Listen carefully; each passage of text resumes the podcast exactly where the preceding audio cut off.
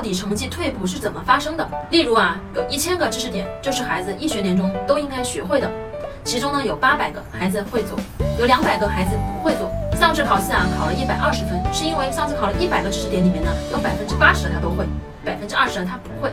而这次只考了一百分，是因为啊考到了百分之三十他都不会的。他这次没有考好，他应该怎么做呢？我得看看啊，这次考试到底筛选出了我哪些不会的东西，我要赶紧把这个不会的东西变成会的。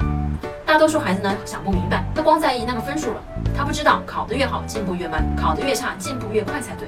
一张卷子呀有对有错，所有错的地方呢其实都是在向孩子呼喊，说孩子呀，你看过这里，我这里有你不会的东西，但没有一个孩子去看，他们只看重分数。